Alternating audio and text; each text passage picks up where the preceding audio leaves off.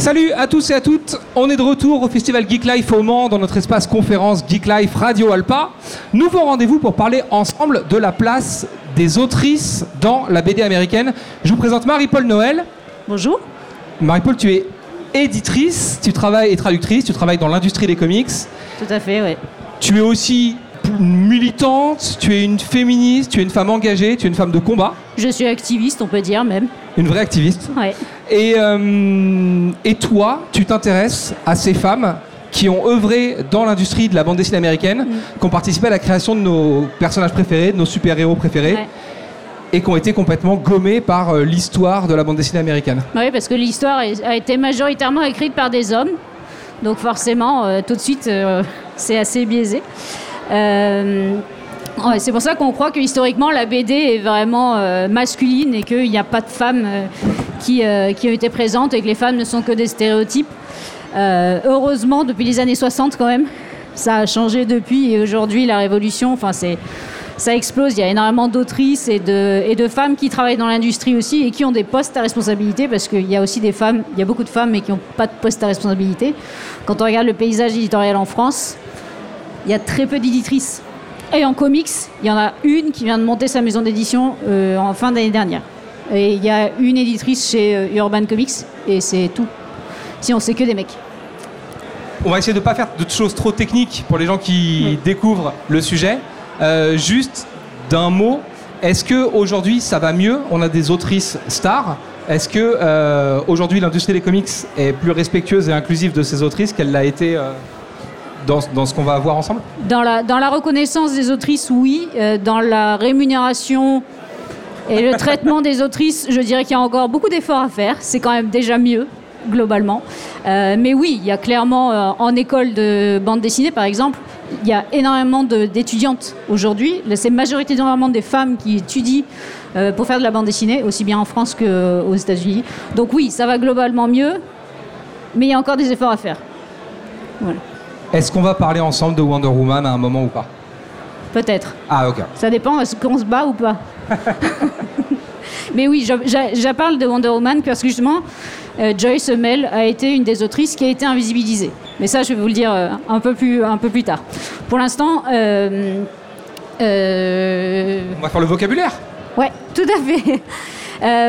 Donc effectivement, euh, aujourd'hui, il y a de plus en plus de femmes qui sont autrices, mais euh, au début des années 2000, il y avait quand même que 15%, en tout cas en France, qui faisaient, qui faisaient de la bande dessinée, euh, avec un- un- une précarité vivant en dessous du seuil de pauvreté. Enfin voilà, c'est quand même auteur, c'est quand même un métier précaire et difficile, et quand on est une femme, c'est encore plus compliqué. La misogynie est toujours présente, il n'y a aucun problème. En, en bande dessinée en France, il y a un gros festival, vous avez entendu parler, c'est le festival d'Angoulême, qui est le festival un peu reconnu euh, mondialement pour, la bande dessinée. Chaque année, il y a un grand prix qui est élu. En 2016, avant, avant qu'aujourd'hui ce soit les auteurs qui proposent une liste d'auteuristes à être élus, avant c'était le festival qui proposait une liste. Et en 2016, ils ont été fichus de proposer une liste, il n'y avait que 30 mecs dans la liste. Donc il y a eu une mobilisation de la part des autrices qui, étaient déjà- qui avaient déjà monté un collectif, qui est le collectif des créatrices contre le sexisme dans la bande dessinée, qui a boycotté ce Grand Prix et qui a permis d'avoir un système beaucoup plus égalitaire aujourd'hui et qui nous permet de proposer des autrices. Donc euh, c'est quand même, il y a quand même des choses qui bougent et c'est super.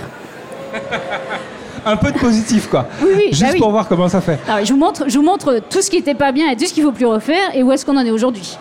Donc en fait, euh, ce que je vais vous expliquer d'abord, c'est qu'est-ce que c'est l'invisibilisation? Parce qu'en fait, c'est un, terme qu'on utilise depuis plusieurs années maintenant euh, pour expliquer la méconnaissance euh, qui est des femmes inconnues.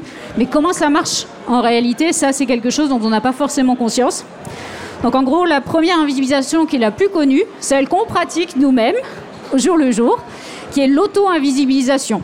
En gros, euh, je suis une femme, je m'invisibilise, je sais pas. Par exemple, le euh, syndrome euh, de l'impostrice. Je pense que, et de l'imposteur, je pense que ça nous arrive tous les, jours. Et en tant que femme, on a beaucoup moins de facilité à se mettre en avant, à vendre nos compétences et notre expertise par, rapport à des hommes qui, eux, auraient moins de compétences et qui pourtant arrivent à se positionner plus facilement sur des, métiers importants. Ça, c'est quelque chose qui C'est la société qui nous a construit comme ça et que c'est quelque chose qu'il faut qu'on arrive à déconstruire petit à petit. Euh, donc en gros, on dit qu'on s'auto-invisibilise quand il n'y a pas d'argument autre qu'on trouve pour euh, la raison pour laquelle on n'est pas connu. On n'est pas, on pas modeste, on se, on, juste on se, on se sous-estime. C'est euh, donc en vrai, parce qu'en vrai, quand on est une femme, l'ambition, depuis l'enfance, on nous dit que c'est pas bien. Euh, la femme, elle est gentille, elle est douce, elle est effacée, euh, elle n'est pas là euh, pour, pour marcher sur les pieds des autres. Elle a une maison bien tenue. Voilà, bah tout à fait. Elle sait bien faire la cuisine. ça te plaît hein, que je dise ce genre de choses bah, Moi, j'aime bien les maisons bien tenues, mais je sais le faire moi-même, en fait. Et donc, ce qui me permet d'enchaîner avec l'invisibilisation suivante, l'invisibilisation par la condescendance et la minimisation. C'est-à-dire, bah, on garde la femme sous contrôle en gros, euh, où on s'approprie son action. Euh, ce qui, euh, ce qui m'est arrivé moi-même il y a quelques années sur une aventure éditoriale. où j'ai apporté un projet éditorial et ce projet éditorial a, été terminé sans moi. Je n'existe plus nulle part. J'ai été gommée de toute page, en tout cas du fait de l'éditeur sur euh, quand il y a des articles, j'ai des photos, j'ai des mails, etc. Je sais que ce livre, c'est moi qui l'ai apporté, mais vous, en tant que public, si vous l'achetez, vous ne savez pas que c'est moi qui l'ai apporté. Et c'est un des livres dont je parle dans, le, dans, le, dans, dans la présentation. C'est comme ça, même si on voyait, même moi, en étant déconstruite, étant au courant de tout ça, et eh ben voilà, malgré tout, j'ai subi aussi ça. La, différence, et je peux permettre, c'est que tu t'es pas laissé faire et que c'est quelque chose qui a été médiatisé. On, a vu des articles passer. Euh, dans, la presse spécialisée et tu as réussi à avoir, peut-être que c'est aussi un signal positif. Je veux pas la jouer genre c'est positif, hein. c'est la merde et les autres sont pas respectés, on est tous d'accord là-dessus. Mais euh, on a réussi à avoir une mobilisation sur cette affaire-là. Et toi, consciente des problèmes, quand tu as vu qu'on était en train de te sortir de l'équation et de t'invisibiliser, mm. tu as pu réagir et faire du bruit autour de cette histoire-là pour euh, remettre le, problème au centre du, du, jeu. Quoi. Néanmoins, j'ai quand même reçu une lettre d'avocat me disant que si je disais quoi que ce soit, je pouvais être attaqué en diffamation. Voilà. Ça, toujours, ça fait toujours plaisir. Euh, Encore une fois, hein, j'ai dit c'est la merde. Oui, mais voilà. Mais je ne me suis pas laissé faire et c'est aussi parce qu'on se bat, c'est dur, mais c'est parce que, que, les choses avancent. Euh, un autre processus d'invisibilisation qui, est le, qui est le plus révoltant, c'est quand c'est la famille ou l'entourage qui, qui s'approprie les actions des femmes. C'est-à-dire que, euh, euh, par exemple, Camille Claudel, on l'a réduit souvent à, un rôle d'hystérique et de folle alors qu'elle a une, histoire hyper complexe, sa liberté dérange en fait. Euh, elle n'a pas, euh, fait la carrière qu'elle aurait méritée. Quoi. Ou alors Marie Laurencin, qui était la muse de Guillaume Apollinaire, elle n'était pas que la muse en fait. Euh, mais on l'a cantonnée à une femme avec des mœurs libres. Et ça aussi, quand, on, quand on met en avant la liberté sexuelle, on invisibilise aussi malgré tout les actions et les réalisations que font ces femmes. Donc il faut, il faut arriver, il faut briser les chaînes, il faut de la volonté et c'est vraiment pas facile. Surtout quand, en plus, c'est l'invisibilisation par l'État ou l'Église qui est euh, là le, summum. Euh, par exemple, la médecine. Avant, euh, avant le 5e siècle, les femmes et les hommes pouvaient apprendre la médecine. Tout à coup, allez savoir pourquoi, à partir du 5e siècle, la médecine a été interdite. ils sont revenus dessus quelques siècles plus tard. Mais à nouveau, en, dans l'Occident médiéval, dans les universités, c'est interdit aux femmes. Les femmes n'ont pas le droit d'apprendre la médecine. Elles peuvent être sorcières et prodiguer des soins, ou elles peuvent être euh, euh, religieuses euh, et s'occuper des, gens quand il y a lors des épidémies. Mais elles ne sont pas médecines, en fait. J'aime bien dire médecine ou médecine et pas médecin. oui, ça aussi, ça fait partie de revisibiliser, redonner, utiliser les mots féminins des des métiers, c'est important. Oui, donc on dit autrice, on dit pas auteur avec un E, par exemple. Il faut. C'est un choix. Il faut que ça s'entende. Tu peux mettre auteur E, euh, mais c'est vrai que la plupart des autrices préfèrent qu'on dise autrice. Après, il y a des autrices qui s'appellent auteur E. Voilà, c'est un choix. L'essentiel, c'est de féminiser, quoi.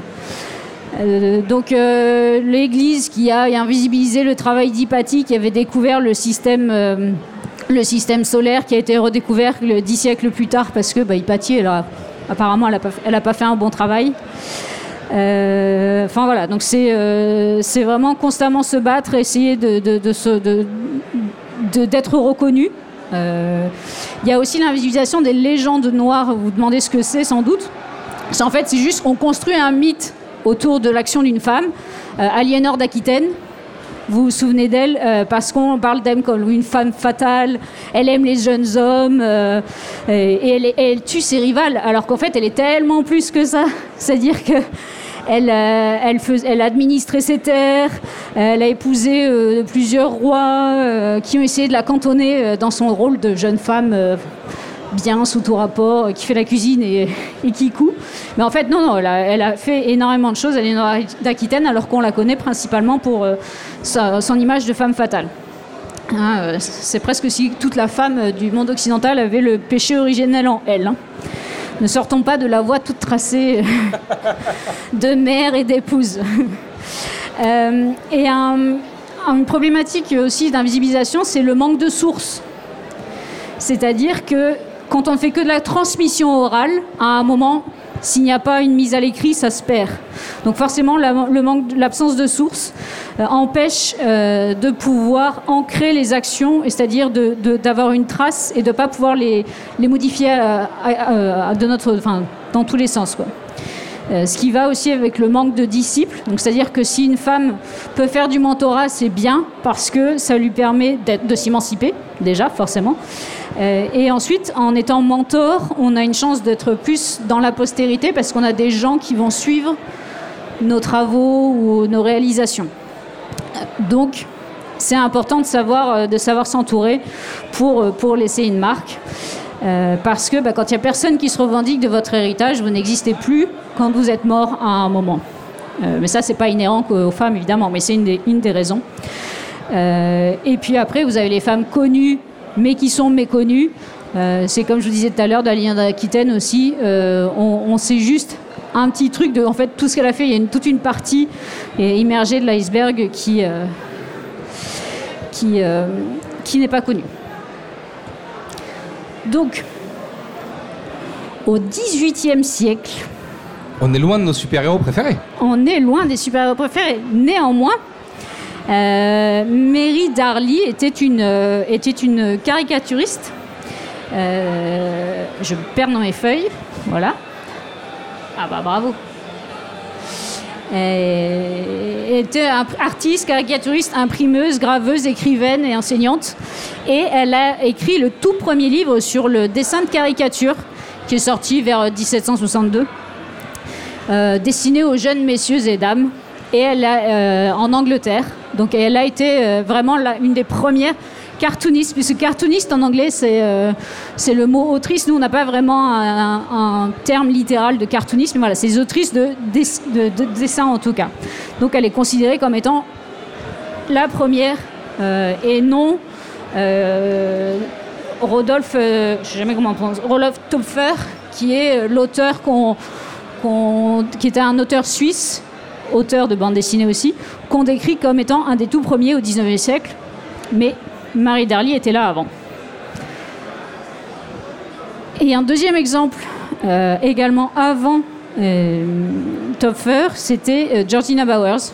Que, en fait, ces deux autrices, je les ai, découvertes très récemment, euh, il y a quelques mois, grâce au travail d'un historien justement de comics qui lui est anglais et travaille, c'est ça c'est son champ de recherche et c'est lui qui, euh, qui, nous a appris que ces deux femmes étaient, euh, étaient des autrices de bande dessinée. C'est aussi comme ça qu'on arrive petit à petit, grâce au travail de recherche d'historiens, d'universitaires, de retrouver, parce que sans archives, c'est hyper compliqué. Et si on ne connaît pas et qu'on n'a pas les sources, euh, c'est difficile de savoir. Elles pouvaient signer leurs œuvres à l'époque, ce qui n'a pas toujours été oui. le cas? À l'époque, oui, tout à fait. Elles signaient leurs œuvres.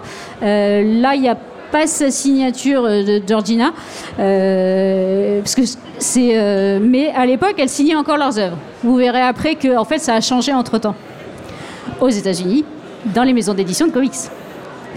Euh, donc Georgina Bowers, elle était une, illustratrice euh, de bande dessinée victorienne, et ça a été une des toutes premières femmes humoristes euh, à être reconnue professionnellement. Et au début, pourtant, c'était pas gagné hein, qu'elle qu soit illustratrice puisque euh, même si elle avait un grand lien avec les animaux et qu'elle adorait dessiner des, des, de faire des dessins réalistes d'animaux, de, de, chevaux, de chiens, euh, on lui avait déconseillé de dessiner et de dessiner des animaux. Mais euh, et de faire de l'aquarelle parce que tu comprends l'aquarelle c'est quand même plus c'est plus doux, c'est plus joli. Oh, oui, c'est tout doux. ouais, ça. ça correspond plus à une femme. Mais elle ne l'a pas écouté. Elle a dit prout. Et, et elle est partie étudier à la Manchester School of Art. Ce qui est quand même assez épatant pour l'époque, euh, parce que c'était pas forcément évident que des jeunes femmes euh, euh, puissent dire ça et aller étudier. Quoi. C'est une formation qui, était, euh, qui souffrait de misogynie à l'époque. C'était compliqué d'être une femme et de rentrer dans une école d'art. C'était compliqué de faire des études tout court aussi. hein. Donc euh, non, c'était... et, et grand bien lui en a pris, puisqu'elle a pu publier donc, dans Punch, comme vous voyez ici, et publier pas mal de bandes dessinées. Donc euh, ça, c'est... euh, voilà, c'est... euh, encore la lutte, mais grâce à ça, c'est une des premières autrices de bande dessinée en Angleterre. On passe aux États-Unis. On est encore toujours avant Topfer, le fameux illustrateur euh, suisse. hein. On a Rose O'Neill. Donc là, on est en 1896. Ouais, Pour les gens qui nous écoutent seulement et qui ne peuvent pas nous lire. oui, tout à fait, pardon. 1896, euh, qui, euh, Rose O'Neill est une, est une illustratrice qui a fait des strips. Euh, là, on voit The Old Subscriber Calls dans le Truth Magazine. Mais sur euh, vous, vous le voyez pas parce que c'est en tout petit, mais elle, n'est pas signée Rose O'Neill. C'est signé CRO. Parce que, ben voilà, on commence déjà à, à signer d'un nom de plume pour, euh, pour pouvoir être édité. C'est un, nom de plume, du coup Ouais, CRE c'est un nom de plume, ouais, pour, euh, parce que C'est pas bah, un anagramme comme DR pour Non. dire on ne sait pas qui l'a signé. non, c'est un- CRO, c'est vraiment son nom de plume pour, euh, pour cacher le fait qu'elle était, euh, qu'elle était une femme. Et c'est aussi comme ça que elle s'est invisibilisée et qu'on a découvert que plus tard euh, que c'était une, que c'était une femme. Euh, avec sa célèbre série de Cupies qu'elle commencera en 1909. Donc j'imaginais, là on est en 1896 et c'est qu'en 1909 qu'on découvre que c'est une femme. Et à ce moment-là, elle signera de son nom, par contre. Donc là, euh, il y a quand même un petit sursaut de ah, ça change.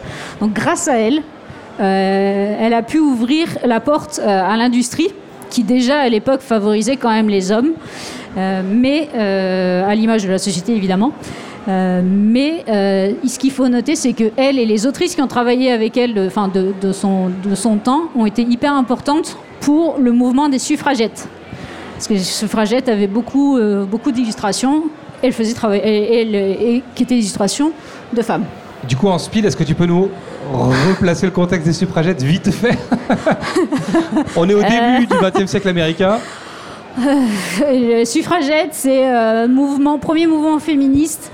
Euh, début du XXe siècle, parce que les femmes à l'époque, bah, bien évidemment, elles n'avaient pas le droit de voter, elles n'avaient pas le droit d'avoir un compte en banque, euh, euh, elles n'avaient pas d'existence en fait, elles n'avaient d'existence que par leur mari, Ouais, elle était sous tutelle de son mari. si, si tant est qu'elles étaient mariées. De toute façon, très peu ne pouvaient pas le faire. Donc, il y a des femmes. Elles ne s'appelaient pas encore féministes à l'époque. C'est venu un peu plus tard. Je me souviens plus exactement euh, le, terme. Il a été utilisé à partir des années 20, je crois. Euh, mais voilà, clairement, c'est la première vague de féministes euh, qui, euh, qui étaient habillées de vert et de violet. C'est pour ça qu'aujourd'hui encore, les mouvements féministes utilisent le vert et le violet comme, comme couleur euh, codifiée. Et, euh, et elles se sont battues, en fait. Et elles se sont battues, elles allaient mettre le, bazar dans des bureaux de vote, euh, à, renverser les urnes parce qu'elles voulaient, euh, voulaient le vote, à. Ouais, elles cassaient des gueules aux, flics, en vrai, quoi. Il y a des rapports de pas de plainte, mais d'enquête de flics où on peut lire que Madame Machin euh, troublait l'ordre public. Bon, au bout d'un moment, elle s'est pas trop laissée faire, mais finalement, elle est rentrée chez elle. Enfin voilà. Donc, euh, donc les suffragettes, c'est grâce aux suffragettes qu'un certain nombre de droits euh, en tant que femme sont, enfin, sont aujourd'hui des choses qu'on considère comme acquises. Sauf que c'est pas vraiment encore ça. Donc Rosie O'Neill, ce qu'on disait, Ouais.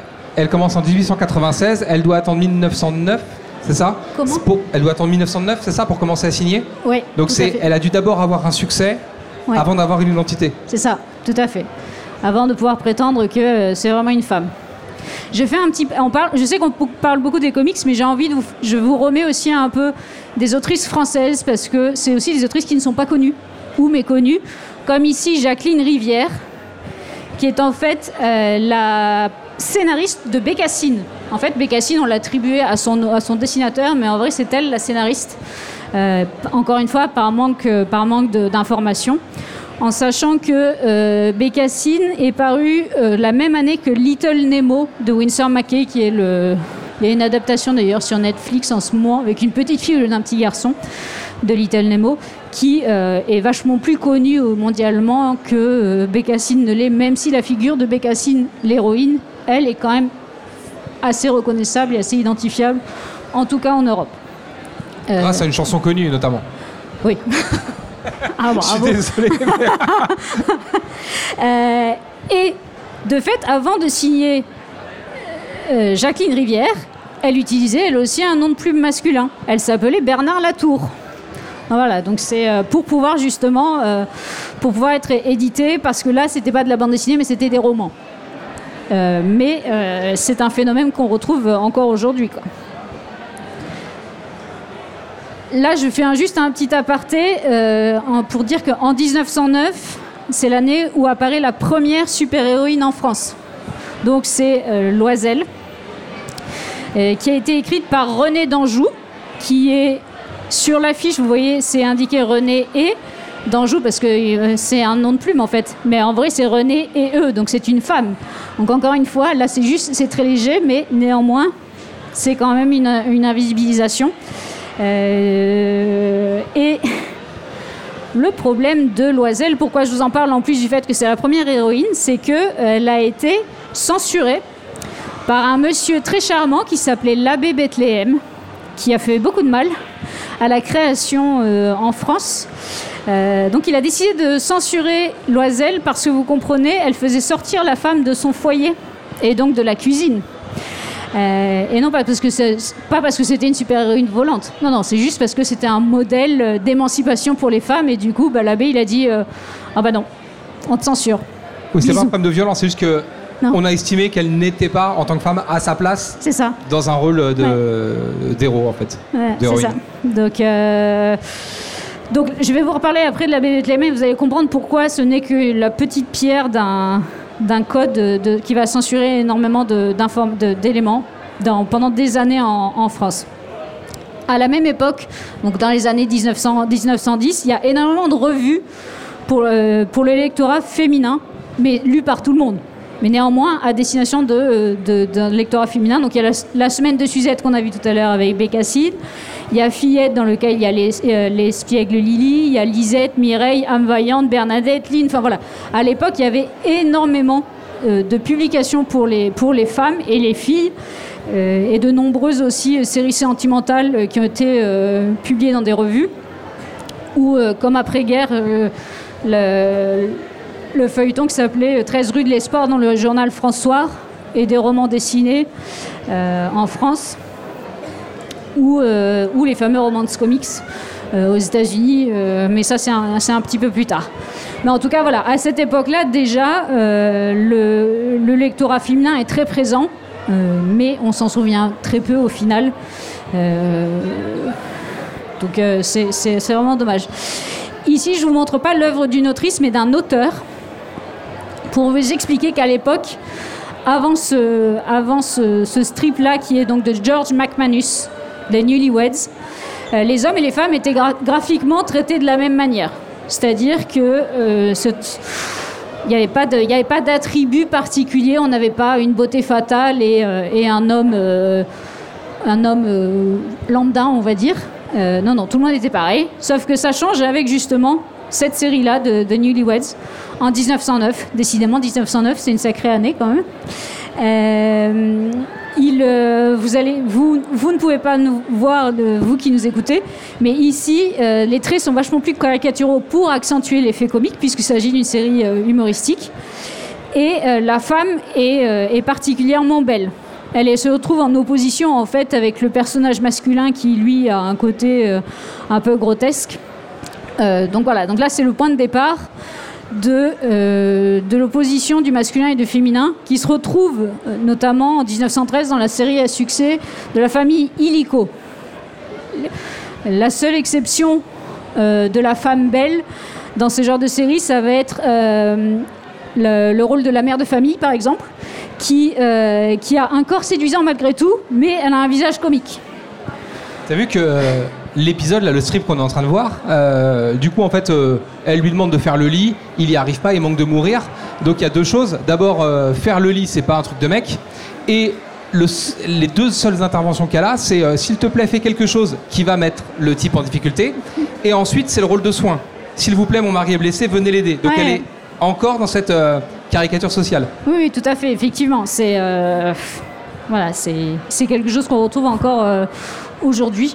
Euh. C'est vraiment une dichotomie en fait. Euh, aux États-Unis, on retrouve ça euh, dans les séries comme Blondie de Chick Young en 1930 ou Alley Hoop de Hamlin en 33. Mais ça n'est pas partout parce que heureusement quand même il y a Elsie Segar qui est l'auteur de Popeye que vous connaissez Popeye en anglais qui lui heureusement représente les femmes de manière aussi grotesque que les hommes. Donc au moins pas tout le monde est à jeter à la poubelle. Ouf. Euh, et au même moment il y a, tout un mouvement d'autrices euh, aux États-Unis qui euh, Nell Brinkley, Ethel Hayes, Tarpe Mills. Euh, vous voyez pas bien, mais le fond de, ma présentation, c'est une page de Miss Fury qui est, son héroïne à Tarpe Mills. Dale Messick, elle, présente, elle dessine des hommes et des femmes qui sont tous séduisants.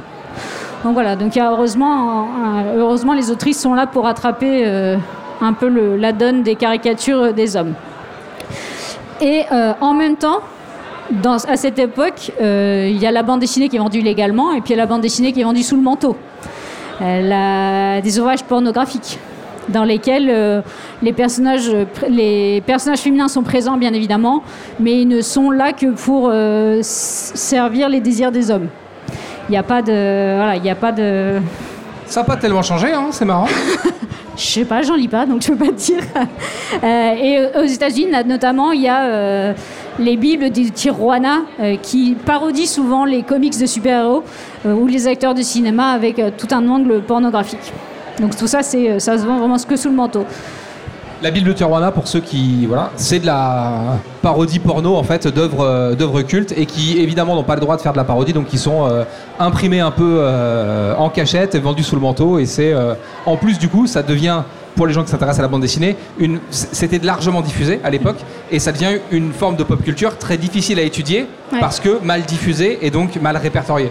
Ouais, voilà, donc tu vois, archives, histoire, source, euh, on en revient toujours au même problème. hein. Euh, merci pour cette, euh, cette précision. Euh, J'ai eu l'occasion de faire mon malin deux minutes, hein, c'est toujours ça de prix. Non, tu mais c'est important, c'est bien. Et, et donc là, on arrive au, au 19, dans les années 1920 aux États-Unis. Je vous ai dit le nom de Neil Brinkley, donc on, a, on peut admirer une double page ici. Elle est la, la première femme à lancer le mouvement des Flapper Queens, qui sont qui n'est pas un, mot que je peux vous traduire de manière littérale. On va dire que c'est des femmes indépendantes. Euh, il va falloir que je trouve un mot parce que je suis actuellement en train de traduire un ouvrage justement de Trina Robbins sur le sujet et j'ai pas encore décidé ce que j'allais mettre. Euh, parce qu'en fait, euh, donc 1920, la guerre vient de se terminer. Les femmes, pendant la Première Guerre mondiale, elles étaient actives. Euh, elles viennent d'avoir le droit de vote en plus en 1920 aux États-Unis. Euh, et donc, elles ne veulent, pas veulent pas rentrer dans leur foyer et devenir des fleurs délicates euh, comme, comme la société aimerait les remettre dans, le- dans leur cuisine. Non, non, que dalle. Elles buvaient, elles fumaient, elles se rebellaient. voilà, elles vivaient leur meilleure vie, quoi. Et, donc, les Flapper Queens sont racontées dans ces ouvrages, euh, dans American Weekly, qui était un grand, euh, un, grand journal à l'époque. Euh, et Nell Brinkley a d'ailleurs été considérée longtemps comme la première autrice de comics aux États-Unis, alors qu'en fait, on voyait que je vous ai déjà dit qu'il y en avait eu d'autres avant. Et parce que elle, elle a réussi à s'entourer de plein d'autrices. Elle a fait une émulation en fait d'autrices qui ont dessiné un peu le même genre, le même style. Donc elle, elle a été une belle mentor et a- on se souvient, on se souvient bien d'elle grâce à ça. Euh, et, elle, et du coup, elle ne s'est pas auto-invisibilisée. Elle signe son nom, euh, elle est publiée chaque, euh, chaque semaine. Je, oui, chaque semaine. euh, Enfin voilà. Et elle a des disciples, Et elle a ce des que tu disciples. disais tout à l'heure. Parfaite. Euh, mais malheureusement, il y a le crash de 1929 qui arrive. Tout s'écroule. La Seconde Guerre mondiale arrive juste derrière et la vie des Flapper Queens, malheureusement, euh, bah, se disparaît, puisqu'en fait, les hommes et les femmes se retrouvent à devoir fournir le même effort que pendant la première Seconde Guerre mondiale, tout en gardant évidemment l'inégalité entre hommes et femmes, euh, sinon ce serait pas drôle. En, en 1900, dans les années 1920, on a un nouveau type euh, de personnage dont on peut, on peut y voir le, le rôle de Cendrillon, enfin une figure de Cendrillon, en gros, euh, euh, une jeune femme qui doit, euh, qui doit lutter pour survivre dans un, environnement hostile. Ici, le strip qui est présenté, c'est Winnie Winkle de Martin Brenner, Branner, Brenner, je ne sais pas comment ça se prononce, qui était publié dans le Chicago Tribune, qui ouvre la voie en fait à ce type d'héroïne. C'est après on aura Tilly the Toiler de Ruth Westover en 21, Boots and Her Bodies d'Edgar Manton de 29 à 69 et surtout la fameuse Little Orphan Annie qui, euh, de Harold Gray qui, euh, qui paraîtra en 1924 et qui a duré pendant, pendant des décennies. Elle, euh, ici, on voit donc que les femmes ne sont pas juste cantonnées à un rôle secondaire, enfin. Elles ne sont pas que l'éternelle fiancée ou la femme fatale. Elles peuvent aussi être pleines de ressources et être indépendantes. Et, et, euh, c'est c'est un- c'est un- une figure d'héroïne qui va, perdurer dans le temps, notamment euh, euh, Juliette de Moncoeur dans les années 50 de Stan Great et euh, Elliot Kaplan. Et avec une, euh, où une jeune femme euh, trentenaire euh, arrive à s'imposer dans un monde euh, dominé par les hommes. Ou euh, en Angleterre, dans les années 50, il y a pas mal, de, jeunes femmes qui sont les héroïnes de leur propre série dessinée. Donc ça, c'est aussi important parce que euh, l'image de la femme est un peu cassée euh, dans le pas dans, dans ces ces représent- représentations stéréotypées et misogynes, évidemment, parce que sinon, le, le monde de la BD, que serait le monde de la BD sans la misogynie? C'est l'arrivée dans la BD des femmes qui ressemblent aux femmes en fait. Ouais, c'est ça. Tout à fait. C'est exactement ça. C'est enfin on a euh, des nanas euh, qui font des choses de la vie de tous les jours euh, et qui, qui arrivent à s'en sortir. Ici, euh, sur cette, sur cette slide, je vous présente Manon Yessel, qui, euh, qui était euh, une illustratrice de romans pour enfants en- dans les années 30, de, qui était écrit par Tribly. Mais c'est une des premières dessin- des- des dessinatrices de bande dessinée en France. Elle a, elle a écrit beaucoup de, nouvelles de Suzette en vacances, Bernadette. Euh, euh, elle fait aussi les aventures de l'héroïne du mensuel Capucine dans les années 60. Mais dès 1932, on- elle dessine les aventures de Pat et Pew. Et là, vous voyez que c'est vraiment de l'art séquentiel. Donc l'art séquentiel, c'est la- l'art de la bande dessinée avec des cases, des bulles et une histoire qui se suit euh, dans, une même page ou dans un album en entier. Donc c'est vraiment, elle a été vraiment invisibilisée, oubliée et redécouverte par le travail d'une universitaire il y a quelques années. Et, euh, et, elle, euh, et Pat a remplacé Félix le chat dans le journal dans lequel elle était, elle était publiée. Donc voilà, c'est- ça montre à quel point à l'époque elle était importante. Euh, et on arrive C'est marrant ce que tu dis. Ça montre à quel point elle était importante à l'époque. Ouais. Moi, j'apprends. bah, J'ai un petit background euh, Ouais. comics et BD. Je, il n'y a pas un nom euh, que je me souviens d'avoir déjà entendu, par exemple. C'est euh, bah voilà, en ça que le travail de recherche de, de, de, de- sources, d'avoir des archives est hyper important et c'est pour ça que moi je dis aux gens quand vous faites quelque chose, faites, faites gardez des traces, faites des archives, faites des photos, filmez-vous. euh, Enfin voilà, quand, vous faites des trucs importants pour qu'il y ait une trace des archives parce que derrière, dans 100 ans, il y a peut-être des gens qui euh, redécouvriront votre travail qui, qui vous semble un peu anodin aujourd'hui et euh, qui aura une importance euh, folle euh, dans 100 ans. Quoi. Wonder Woman, 1943. ouais, Et donc, c'est une case de Wonder Woman. tout à fait. Joy Hummel. Donc pourquoi je vous parle de John Joy Hummel, qui euh, au départ étudiait la, la psycho à l'école Catherine Gibbs, où enseignait William Marston. Donc quand on connaît l'histoire de Wonder Woman, William Marston, on sait qui c'est parce qu'en fait c'est le scénariste et créateur de Wonder Woman. Et- Mais en fait, Monsieur Marston a trop de succès il se retrouve complètement dépassé. En fait, il y a trop DC Comics, euh, il y a trop de taf il n'y arrive plus, euh, puisqu'il faut qu'il écrive euh, le comic books, le comic strip, etc. Donc il a besoin d'aide. Et à qui est-ce qu'il fait appel? Il fait appel à une de ses étudiantes, qui s'appelle Joy Hummel, sauf que on ne saura jamais que c'est elle qui a dessiné. Oui, parce qu'il continue à signer les BD William Wilson Marston. Tout et donc on a des BD avec plusieurs styles différents Tout qui sont fait. signés par le même type parce qu'elles sont produites par différents auteurs, Ouais. mais de nombreuses autrices. Tout à fait. Et donc du coup, euh, pourquoi j'ai choisi Joy Hummel en particulier? C'est parce qu'en 46, donc trois ans plus tard, elle a bossé pendant trois ans euh, de manière totalement euh, sous cap. haha, invisibilisée. Elle est enfin créditée parce que Marston est malade et qu'il ne peut plus, euh, il ne peut plus écrire. C'est comme c'est à cette condition uniquement qu'elle commence à être créditée et reconnue comme étant, euh, en plus comme étant euh, scénariste de la série. Mais c'est loin vraiment d'être la seule invisibilisée de l'époque. hein. Je vous ai déjà cité les, les autrices avant. Et c'est à ce moment-là que les pseudos masculins explosent pour les autrices. Parce que. Prenons l'exemple de Dale Messick, qui avait une série qui s'appelait Brenda Star, euh, qui, euh, qui a été refusée par le rédac chef du Daily News à Chicago, euh, qui faisait partie du Chicago Tribune New York, Syndicate.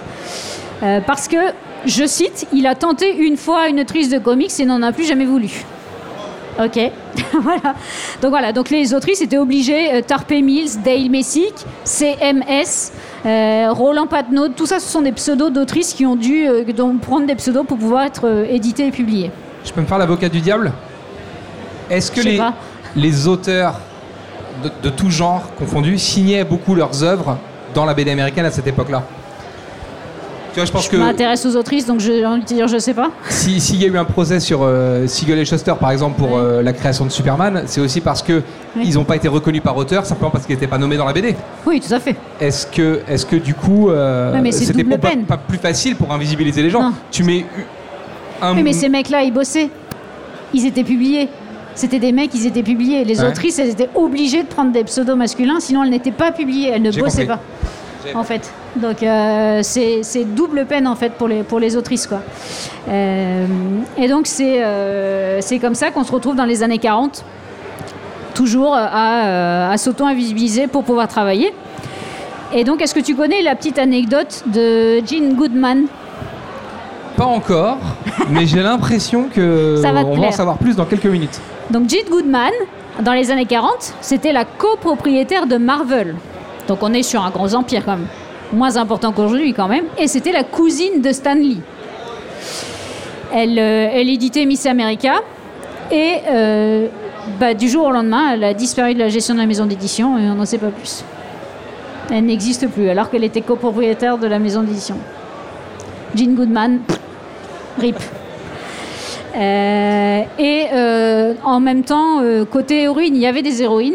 Euh, néanmoins, il y avait vraiment très peu de produits dérivés. On l'a vu encore il y a quelques années avec euh, Star Wars, qui ne voulait pas faire de produits dérivés. euh, Pas de figurine autour de Ray, tous les personnages sauf Ray, voilà. qui est l'héroïne du film. L'héroïne du film de Star Wars, qui est quand même un personnage hyper marquant, hyper intéressant, hyper important pour toutes les mômes qui sont en train de se construire aujourd'hui. Bah non, que dalle. Il n'y a, pas de- y a pas de figurine. Donc à l'époque non plus, il n'y avait pas trop de ça. Et il paraîtrait que euh, Supergirl, qui est donc la cousine de Superman, euh, ça a été malin. Ils ont créé Supergirl, la cousine de Superman, comme ça elle ne pouvait pas être un love interest pour Superman, donc au moins elle avait une figure un peu plus importante.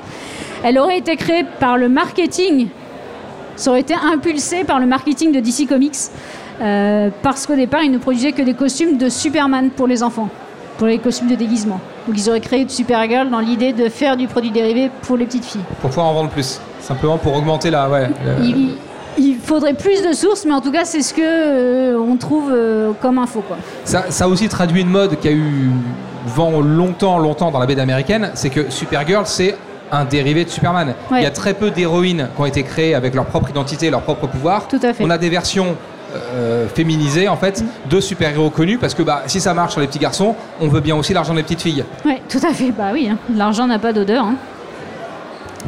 Euh, et on passe dans les années 50, euh, où là, l'explosion des fameux romances comics. Donc les romances comics, c'est euh, des histoires d'amour assez lourdingues et assez sexistes. hein, soyons honnêtes, hein, c'est pas. c'est pas non plus une grande période artistique. C'est-à-dire qu'il y a le Comics Code qui est arrivé, il y a la censure euh, des Attends, comics. tu spoil, tu spoil. Ok. Vas-y, Bref, vas-y. on peut plus- on peut plus trop raconter l'histoire de bagarre dans la BD américaine pour plein de raisons que je ne spoile pas puisqu'on va en parler dans quelques minutes. Et du coup, euh, bah, si on veut continuer à publier de la BD, il faut raconter ce qu'on peut raconter. Et donc c'est principalement des histoires de romance à l'eau de rose, Oui. euh, le plus simple possible. Ouais, et c'est. Surtout feuilletonnante.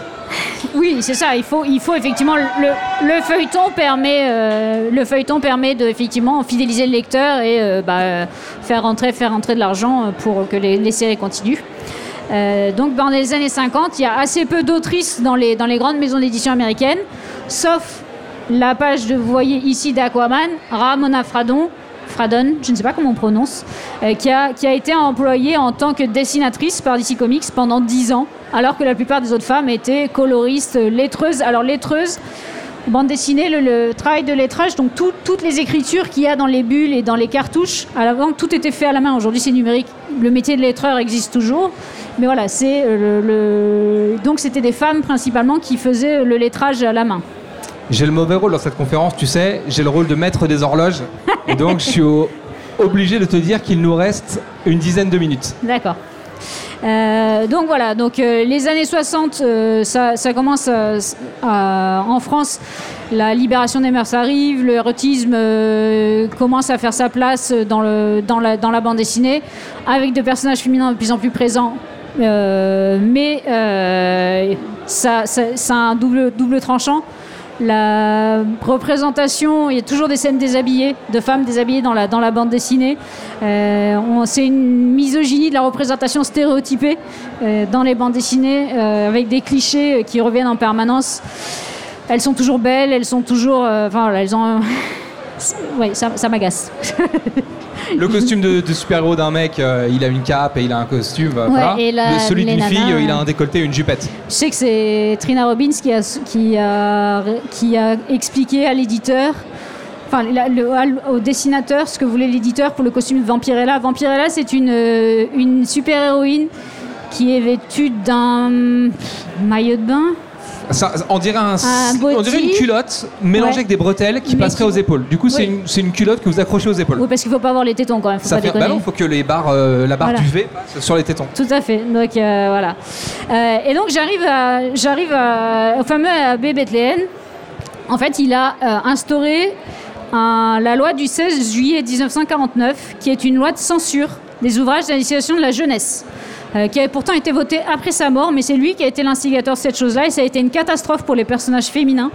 Euh, c'est un peu le pendant du Comics Code Authority que tu évoquais tout à l'heure aux États-Unis, euh, qui aura le même, à peu près les mêmes buts et les mêmes conséquences, c'est-à-dire que les femmes, les rôles féminins, ils disparaissent, il y a une autocensure des éditeurs, c'est- vraiment catastrophique. Et elles ont souvent des rôles, quand elles sont présentes, c'est souvent des rôles secondaires. Genre euh, ces cotines dans Spirou, quoi. C'est, euh, elles sont, elles, ont, soit elles sont dans les ennuis, soit elles n'ont pas de personnalité. Euh, donc euh, ça c'est vraiment un vrai problème qu'on a à, cause de, à cause de ce code.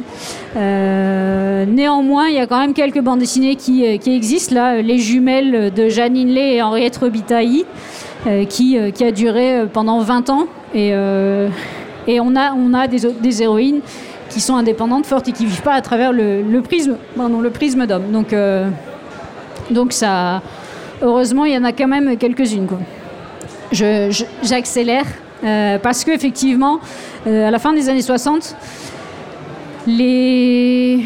dans Wonder Woman, qui était super pendant la Deuxième Guerre mondiale, elle se quand même retrouve des caricatures sexistes et, euh, les représentations, euh, enfin les personnages qui deviennent un peu mineurs au final euh, par rapport aux personnages de Batman, Superman, qui eux, Doctor Strange qui prédomine, tout ce qui est Miss Marvel, Miss Hulk, Batgirl, Batwoman et Dazzler arriveront plus tard et qui reprendront un peu de, corps dans la représentation féminine. Mais voilà, entre les années 50-60, c'est assez catastrophique pour la représentation des, des femmes et des héroïnes. Euh, en... Heureusement, en 67, on a Marie Séverin euh, qui, euh, qui va travailler avec Stan Lee sur la planche que vous voyez qui est Doctor Strange, des Strange Tales chez Marvel, qui était alors jusque-là que coloriste, lettreuse et chargée de réparer ou de reproduire les originaux qui arrivaient abîmés. Parce qu'à l'époque, il n'y avait pas encore euh, les, les ordi, les scanners, etc., où toute personne bossait en numérique. Donc euh, tout arrivait par la poste et forcément, vous imaginez bien qu'il y avait, euh, des, catastrophes d'originaux qui étaient tout, tout pétés. Et donc elle est repérée par Martin Goodman, à qui appartenait Marvel à l'époque, qui suggère à son euh, neveu Stanley, décidément Stanley il a des connexions, hein, de dessiner des épisodes de comics, euh, alors qu'en vrai elle, bossait déjà euh, pour Stanley chez Atlas, qui était une, ancienne maison de distribution euh, chez Marvel. Euh, et voilà, donc Marie Séverin fait partie euh, de ces autrices qui ont pu, dans les années 60, bosser sur des séries de super-héros masculins.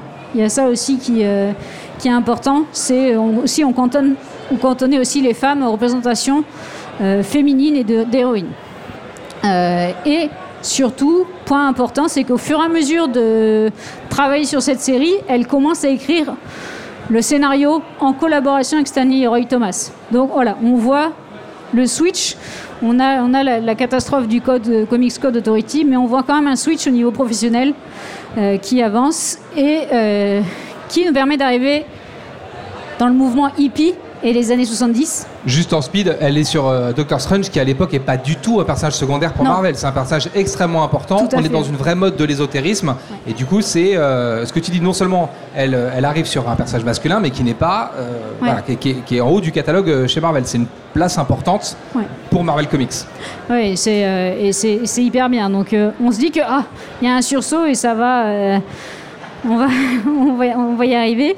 Euh, et pourquoi je vous présente euh, les années 70 Et ben En fait, les années 70, c'est l'émergence de la contre-culture aux États-Unis, euh, le mouvement hippie et la bande dessinée qu'on appelle underground. Donc la bande dessinée alternative, indépendante, qui ne fait pas partie des grands Marvel, des super-héros, de DC Comics, etc.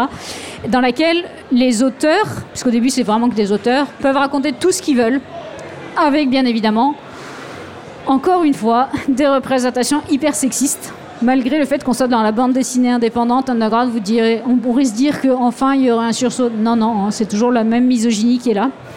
Euh, ce qui permet à ce que des autrices prennent, euh, à bras le corps le problème et euh, s'allient avec un éditeur qui s'appelle toujours, et qui existe toujours, Last Gasp, euh, donc il y a six autrices, il y a Trina Robbins, Aline Kominski qui vient malheureusement de décéder euh, il y a quelques, semaines, Patricia Moudane, Sharon Moudal, etc., qui fondent une œuvre hyper import- importante pour l'histoire des, comics américains féminins, qui s'appelle Women's Comics, euh, qui, euh, euh, n'y a que des femmes qui ont contribué à, cette œuvre-là, qui a compté euh, 17 parutions en tout sur, euh, pendant 20 ans. En fait, il y a eu des problèmes de censure, des problèmes de financement, etc.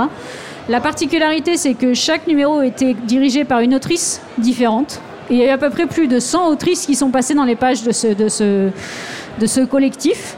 Et un homme, elles s'en sont rendues compte euh, des années plus tard, parce qu'à l'époque, il n'y avait pas Internet. Donc un mec a pris un pseudo féminin pour pouvoir être, euh, être publié dans Women's Comics. Euh, et voilà, donc ce, ce titre-là est hyper important. euh, parce que euh, elles, elles en avaient marre de voir les représentations sexistes et, et clichés et elles ont parlé elles ont parlé de leurs propres histoires de, de, de meufs elles parlaient d'avortement et une histoire lesbienne il y a voilà, elle parle de, de tout, de autre chose que la femme est cantonnée à un rôle secondaire. Donc ça c'est important. L'autrice reprend le pas sur sa propre histoire. Et en même temps, euh, il y a aussi Tits and Clits qui est sorti euh, par Joyce Farmer et Lynn Chevely. Euh, Il y a Twisted Sisters de Aline Kominsky et Diane Noumin. Et, le premier co- comics lesbien qui est sorti qui s'appelait Come Out Comics de Mary Wings. Donc voilà, donc la BD underground permet un champ de- d'expression que ne permet pas la bande dessinée, euh, la bande dessinée euh, plus grand public. Et en France, juste, j'explique juste, en France, donc ça, le Women's Comics c'était 72. En 76, on a Anana euh, qui, euh, qui est publié et qui a un peu le, pendant de Women's Comics en France. Il y a no- notamment des autrices américaines qui ont participé.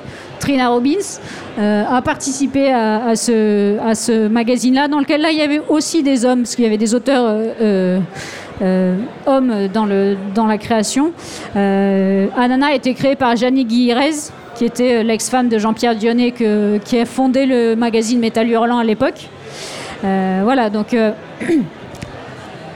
le champ des possibles s'ouvre enfin. On peut enfin raconter des choses qu'on ne voit pas forcément ailleurs.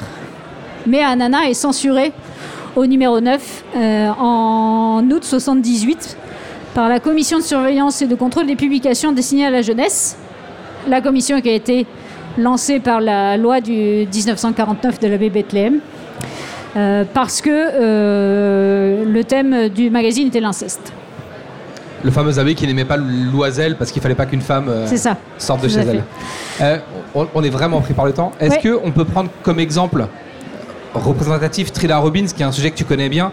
Euh, c'est quoi l'œuvre concrètement de Trilla Robbins? Qu'est-ce qu'elle a fait dans l'industrie des, comics et pour lequel elle n'a pas été reconnue finalement?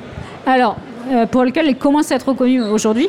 En fait, Trina Robbins est une historienne de la bande dessinée américaine. En gros, elle, est autrice au départ, elle, ne dessine plus aujourd'hui parce qu'elle a 84 ans.